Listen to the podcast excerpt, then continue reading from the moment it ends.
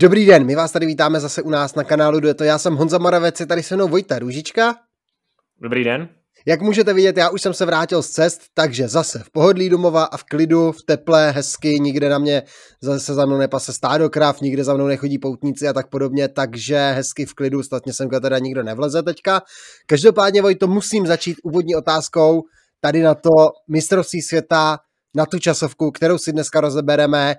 Kdo je pro tebe favorit? Je to Jambal Jamcangbayar z Mongolska, Najebulách Ulach z Pákistánu, nebo, nebo snad Rakibul Islam z Bangladeše, nebo takový černý kuň Daryl Christopher z britských panenských ostrovů?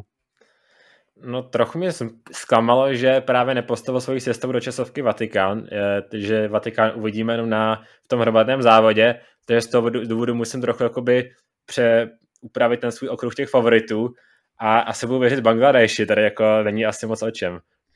Ještě bychom mohli zmínit třeba nějakou nějakou zajímavou reprezentaci, určitě padám, aby mohla zlobit jezdci, nebo za mě takový velcí favoriti budou určitě závodníci Guamu, takže tam bych taky hledal favority. Takže to asi nějaké to top jméno. Uh,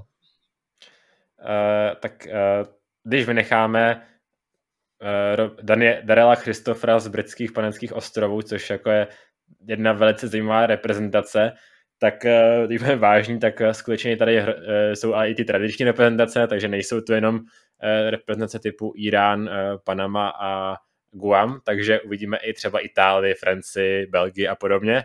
Neboj, nebojte se, že přijde většina favoritů, možná s výjimkou ta fan art, tady budou jako skoro všichni ti favorité, takže měla by to být relativně normální mistrovství světa, ačkoliv uh, uvidíme některé bizarní reprezentace. Opravdu bizarní reprezentace, my jsme se tady tomu dost dlouho podívali a dost jsme teda zkoumali, máme teďka Máme teďka nastudovanou doslova reprezentaci a i mistrovství národní britských panenských ostrovů, protože nás to tak fascinovalo, že takové reprezentace vlastně budou závodit na mistrovství světa nebo jsou v tom start, start listu. A není to jenom podle stránky pro Cycling Stars, dokonce jsem to ověřoval i na stránkách přímo mistrovství světa, kde i tady, kde závodníci jsou prostě ve startovní listě na tu časovku vedení. Takže uvidíme, co z toho vyleze, ale my se teda teďka pojďme podívat na ty nejprve na tu ženskou časovku, která se pojede jako první, muži pojedou pak po nich ve stejný den, ženy pojedou v australském času dopoledne, takže u nás to bude hodně hluboká noc, muži pojedou v našem čase nad ránem někdy, takže alespoň trošičku trošičku vlastně přijatelnější. I tady jsou takové zajímavé, zajímavé vlastně reprezentace, představí se Spojené Arabské Emiráty, Kuwait, Kenia, Hongkong a tak podobně, ale mezi těmi ženami se dají hledat favoritky, my si asi ale ze začátku pojďme představit celou tu trasu Vojto, protože ta je zhodná jak pro ženy, tak pro muže, takže bych ji představil rovnou teďka, ať víme, s čím se závodníci budou potkávat. I závodnice. Bylo to trochu kritizované, ale především z té mužské, mužské části, že ta časovka má jenom 30 km, že pojedou stejnou vzdálenost jako ženy, že by ta časovka, obzvlášť ta muž, mužská, měla být delší a to je trochu zajímavá kritika a vlastně nevím, co k tomu poznamenat, jaký na to já mám názor, eh, ale poslední dobou ty časovky bývají občas kratší. Viděli jsme třeba tu v Imole, která byla ještě o pár kilometrů kratší. Tam taky jeli stejnou trasu ženy i muži. Každopádně tady je ta časovka 34,2 km. Eh, na trase je jenom minimum eh, nějakých stoupání, protože se pojede převážně ve městě. Pojede se podél moře, takže by tam mohlo klidně foukat je tam i pár teda stoupání, je tam eh, tři mezičasy, dva jsou nachází na eh, stoupání, které má 700 metrů, 6,7%, takže to je asi tak největší stoupání, které tady na trase je. Moc jich tam není, takže by to mělo být právě pro naprosté specialisty. Neměl by tam překapit závodníky nějaký, nějací vrchaři tím, že by získal čas na kopcích, protože skutečně není kde. A favorité budou ti top časovkářský specialisté, které, kteří se v pelotonu pohybují. Pojede se městem, takže hodně pravouhlých zatáček, hodně taková klikatá technická trať, což by taky mohlo částečně ovlivňovat vlastně ty výkony těch jezdců. Takže, ten, takže Volongong nám připraví tady tu zajímavou trasu. Otázka, jestli ta kritika je oprávněná, jestli, ta, jestli by muži třeba nesnesli ještě jeden okruh navíc, možná by to ubralo třeba trošičku na atraktivitě, na druhou stranu nemusí je tolik závodníků, že nevím, jestli reprezent, pro reprezentaci Guamu je to určitě prestižní záležitost, ale pro fanoušky ve vší úctě k reprezentaci Guamu to asi nebudou závodníci, na které se budou, na které vlastně budou namířeny jejich pohledy a kteří by se třeba jako měli dostat do záběru kamer, takže jestli tam třeba ten okruh nedat ještě jeden mužům, aby to bylo těch 50 km, jak se jezdilo dřív a neskracovat to zase zbytečně ty časovky, i když je pravda, že vlastně ty časovky na 50 km už se v pelotonu hodně dlouho nikde neobjevily. Uh, je to tak, takže tady se pojede zkrátka taková časovka, jaká se pojede a pojďme k favoritkám toho ženského závodu. Uh, začněme asi od těch největších favoritek, což budou, uh, což budou hladěnky. Především teda dvě, Ellen van Dijk a Annemiek van Vleuten, to ty patří těm největším favoritkám toho závodu. Skutečně Ellen van Dijk vlastně jako obhájkyně toho prvenství, uh, ne obhájkyně, pardon, uh, obhajuje Marlon Reusser, takže stříbrná, stříbrná z toho mistr, posledního mistrovství světa, tak tady by měla být jednou z toho hlavních favoritek. Stejně tak Annemiek van Eh, ta není nějaká časovkářská specialista a zkrátka všeobecně ve všech ohledech je tak nad ostatními výkonnostně. Letos vyhrála všechny tři Grand Tour ženské, takže eh, i v té časovce prostě bude favoritka docela velká. Ale samozřejmě dají se tady najít další zajímavá jména. Já bych vybral vlastně krom nich uh, zmiňovaná Marlen Reusser, určitě švýcarka, mistrně Evropy, bude potom pošilhávat z Holandianek právě Ellen van Dijk a Nevich van Vleuten, ale měla by startovat i, i Rianne Markus, což je spe- další časovkářská specialistka, taky velmi silná a velmi nebezpečná závodnice do té časovky. Uvidíme, kdo u Italek, možná Soraya Paladin, bych věřil nejvíc, Juliette Labus třeba za francouzskou reprezentaci, určitě Emma Norsgaard v Dánsku, si myslím, že může být další závodnice, která může klidně pokukovat na top 5 umístění. Grace Brown bude hodně motivovaná na domácí půdě, získat vlastně ten titul. Lech Kirchman nebo Alison Jackson v Kanad- za, kanadskou, za kanadský výběr budou také silné závodnice, jsou to velmi dobré časovkářky. Uvidíme, co Lotte Kopeky za Belgii. Takové třeba jako černé takový černí koně toho závodu mohou být třeba Miki Kreger z Německa nebo Polka Aněška Skalník Sojka, to jsou také velmi obstojné časovkářky, takže ty favoritky tady opravdu jsou. E, takže skutečně uh, to startovní pole je docela široké, ale ten okruh těch, pro mě těch top favoritek eh, je docela úzký. Byl bych překapen, pokud by to vyhrál někdo mimo ten okruh eh, Van Vleuten, Reusser a uh, Van Dijk. Samozřejmě můžou se tam zapojit a může mít jedna z nich špatný den, ale nepředpokládám, že by měl mít špatný den všechny tři. Když se podívám třeba na, ty, na tom loňské mistrovství světa, tak právě to bylo mezi Reusser a Van, Van Dijk a to se opakovalo i na letošním mistrovství Evropy, kdy vyhrál Marlen Reusser, ale jenom o 6 sekund před eh, Ant van Dijk, takže ta forma je jakž takž asi u nich vyrovnaná. Eh, do toho se právě připojí Annemiek van Vleuten, ale i ta další závodnice a jak říkám, eh, ten okruh těch favoritek je docela úzký. Uvidíme, co třeba předvede i Snowbenka tady, Pogačara Urška Žigár, dvojnásobná mistrně Slovinska, a další a další závodnice, ale jak říkal Vojta, souhlasím s tím, že ten okruh není tak široký, bude se to soustředit hlavně právě kolem těch zmiňovaných jest, e, závodky, některé do toho můžou promluvit právě jako třeba Labus, jako Kopeky, jako třeba právě Mickey Krieger nebo Jane Lippert, uvidíme co Soraya Paladin, jo, Italky do toho mohou promluvit, ale nepočítá se s tím úplně a nejsledovanější budou právě Reusser, Van Dijk a Van Vleuten. A tomu ženskému závodu uh, asi takhle všechno. Možná si natypujeme až na konci společně s muži, to bude lepší. A šel bych k tomu mužskému závodu. Uh, nemá asi smysl rozebírat trasu, protože ta je úplně stejná. Takže hlavně ti favorité, kteří si představí v tom mužském závodě. Čekám pořád na tu odpověď Daryl Christopher, Dan Aponik nebo Jan Balian Sambajar. Kdo to zvládne nejlíp? Uh, jestli to bereme jako seriózní typ do naší typovačky, tak eh, nejlép, nejvíce věřím uh, Sambajárovi z Mongolska. no, na tom, na tom bychom se i zhodli, ale teďka teda pojďme opravdu na ta jména, na ty favority, kdo zabuje o ten duhový, u ten duhový dres a musíme začít kde jinde než u dvojnásobného vítěze, obhájce duhového trikotu a nejlepšího časovkáře planety asi vlastně bez debat Filipa Gány. vyhrál poslední dva tituly, takže radoval se jak v Imole, tak loni v Belgii, ve Flandrech, takže ten favorit je jasný. Co se týče těm, komu se to naposledy povedlo vyhrát třikrát v řadě, to byl Tony Martin, vlastně ne poslední, komu se to vyhrál, podařilo vyhrát, ale jediný, komu se to podařilo vyhrát třikrát v řadě, Tony Martin v letech 2000, 2011 až 2013. Takže pokud by Filippo Gana tady vyhrál ten titul po třetí řadě, tak by vyrovnal uh, ten, ten počin Tonyho Martina a docela historicky by se posunul v těch tabulkách. Uh, vlastně dneska, kdy natáčíme, tak Filippo Gana oznámil, že 8. října se pokusí překonat rekord v hodinovce, takže uh, asi do zbytku sezóny teďka trénuje hlavně tu časovkářskou výkonnost a jsem na to zvědavý, jak na, tohle, tu, na tu jeho časovku, tak i na, to, na tu hodinovku, když to takhle zmíním jako takový zajímavý fakt, který vlastně přijde jenom chvilce, chvilku po mistrovství světa. Koho vidíš jako největšího vyzývatele pro Filipa Gánu? No, uh, média asi logicky nej, nejvíce spekulují o Evenpoolovi, po tom, co teda předvedl uh, na, v té časovce na, na Vueltě, kdy docela jasně vyhrál 56 km za hodinu, měl asi průměr, takže tam asi je to logický, logické, že média spekulují právě o něm, ale otázka je, o Vueltě se často mluví, že to je dobrá příprava na mistrovství světa, ale úplně nevím, jestli je dobrá příprava tolik, uh, tolik jet vlastně každý den na celkové pořadí, to je spíše nevýhoda, že si myslím, že ten závodník eh, Vuelta skončila před týdnem, takže si myslím, že přece tam, tam něco musí být znát a z toho důvodu třeba věřím asi v tomhle souboji interním, který je spekulován asi nejvíce, více Ganovi věřím.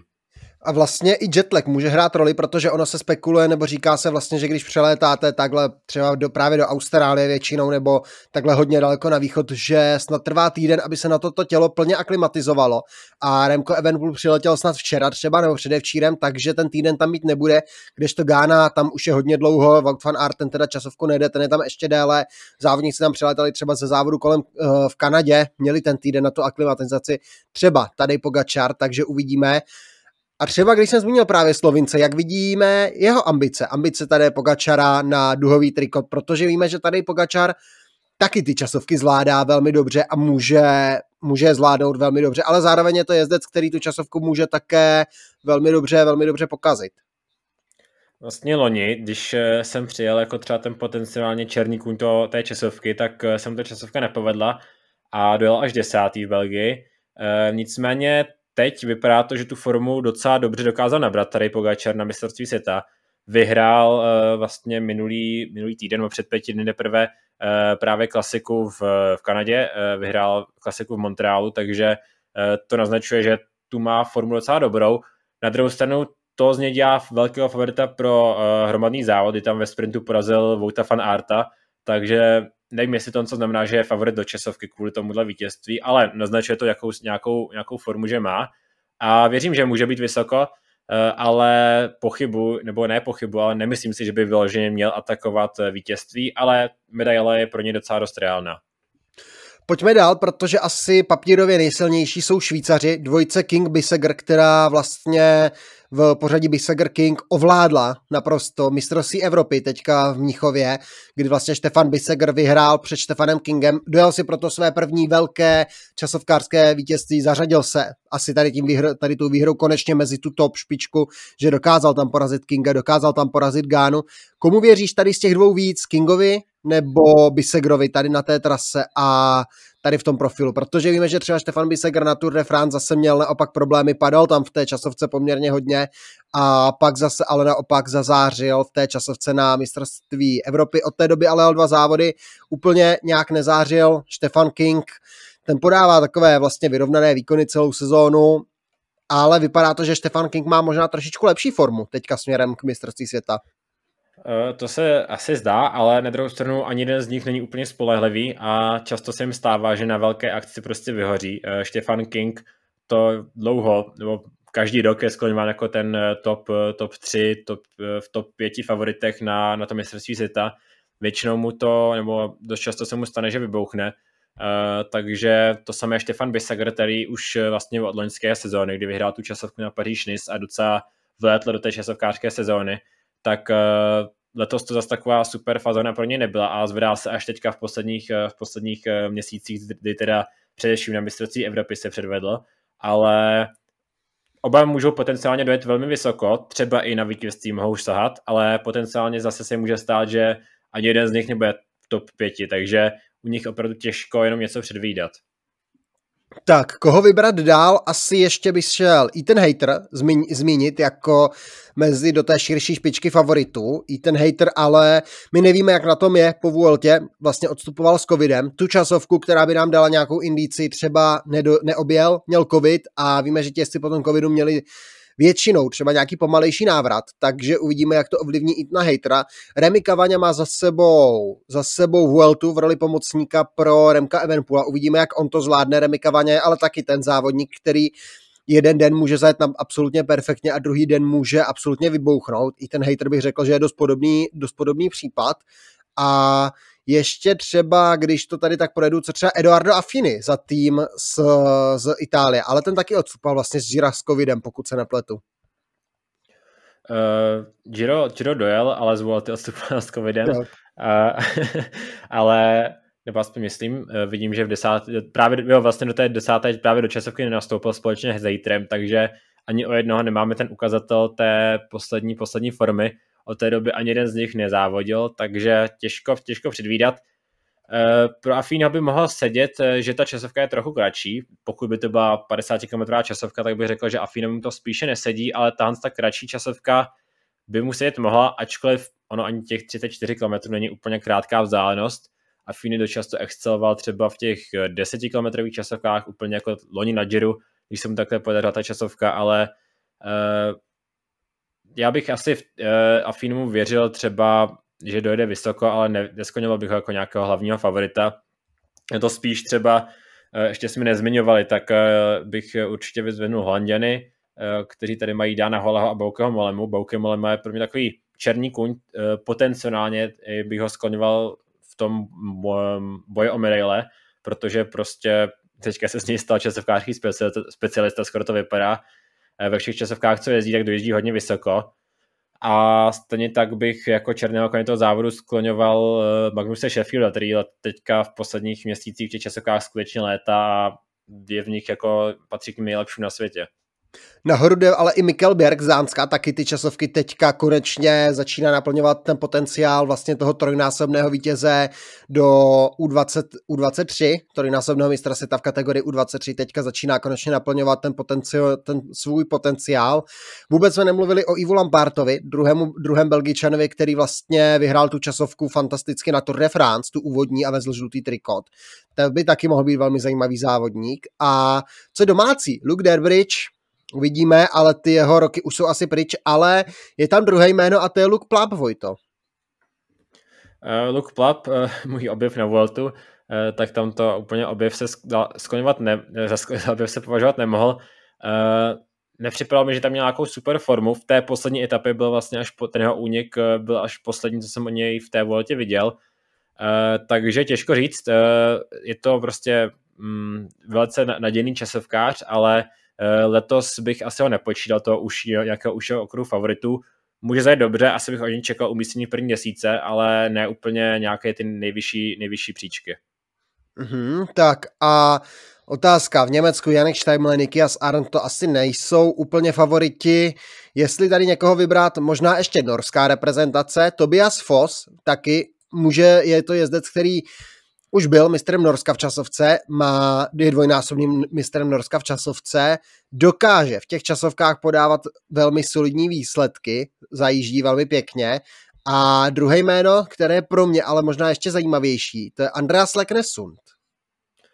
Oni oba docela dobře teďka jezdili na těch kanadských jednorázovkách, kdy Leknesund tam chodil do úniku, Foss naopak pracoval velice dobře pro Vouta Arta, takže eh, tu formu asi mají a nemají mají docela dobrou, to vypadá právě podle toho, těch jeho jejich výkonů na kanadských jednorázovkách.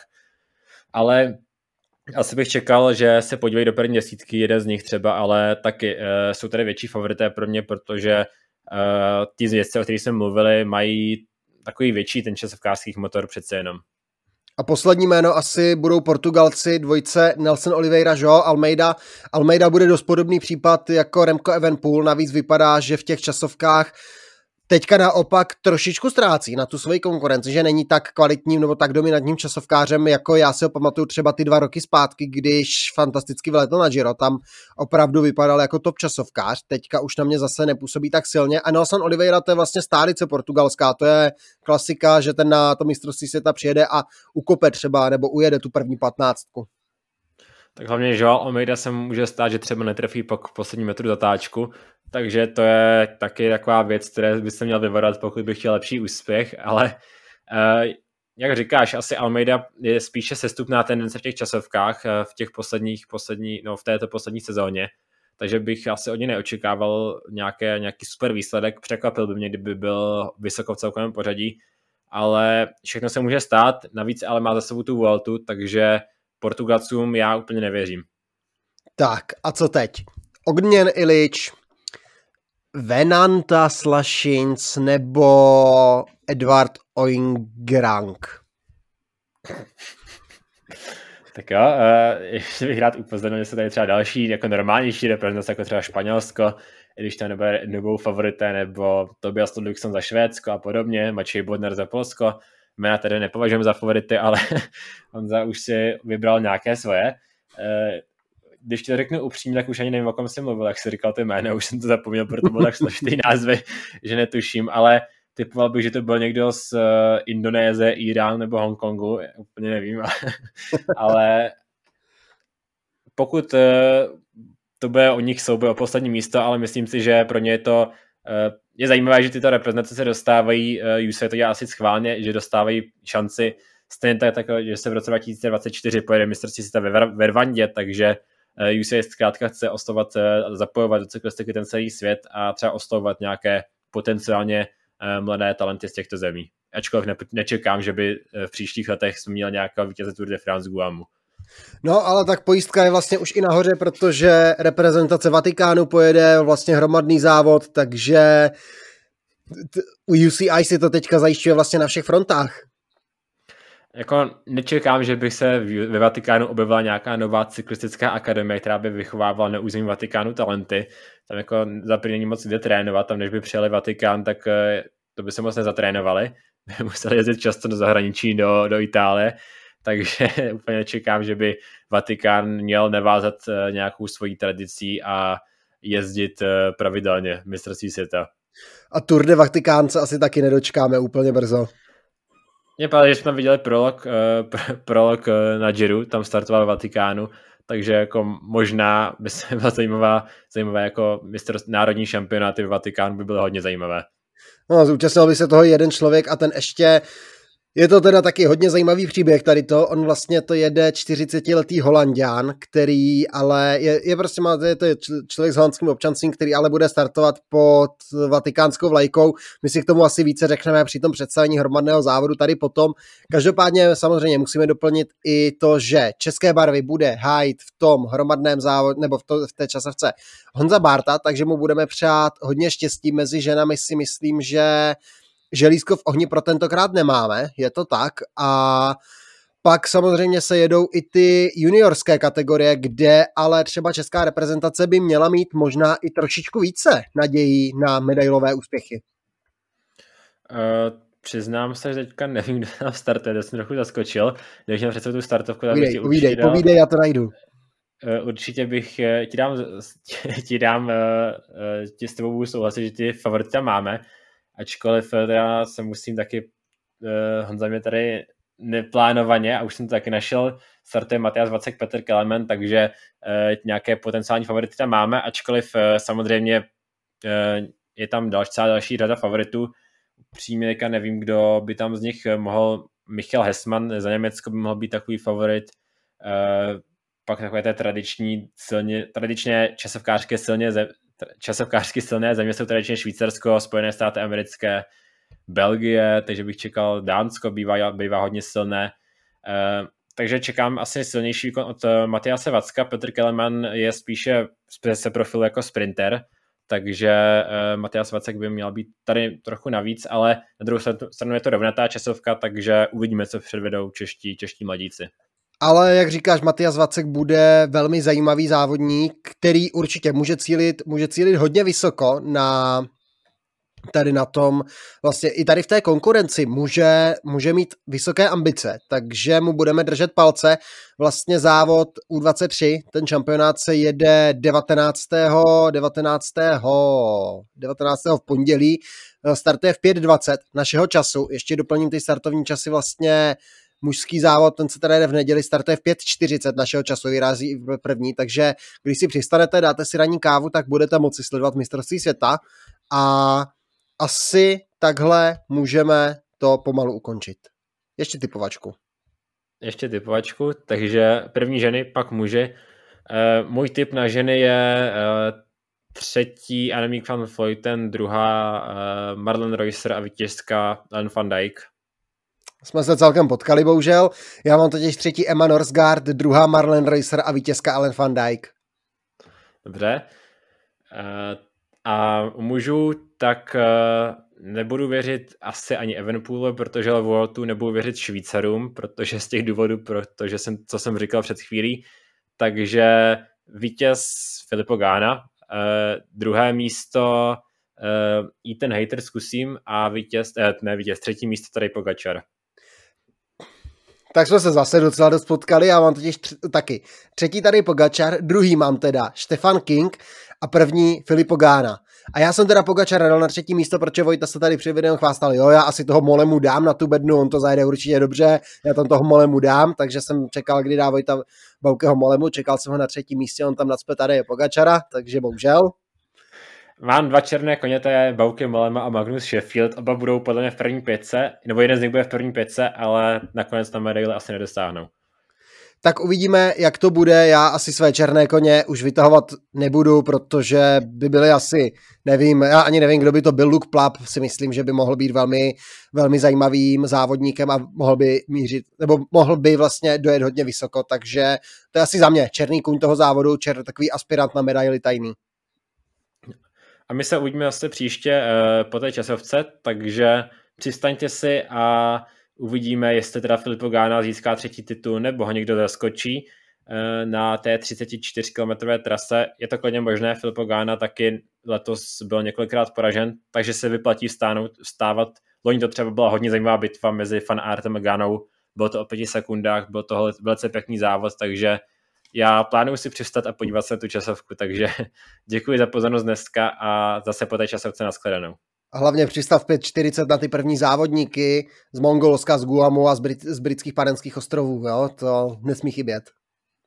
Takže přestaňte si, podívejte se na ty první závodníky, pak se asi můžete jít lehnout, protože vítěze budete pravděpodobně už znát, nemusíte čekat na, eh, na závodníky z Itálie, z Francie a podobně. Takže uh, každopádně uh, po té časovce teda si ji schrneme a uvidíme, kdo získá ten titul. Naschledanou.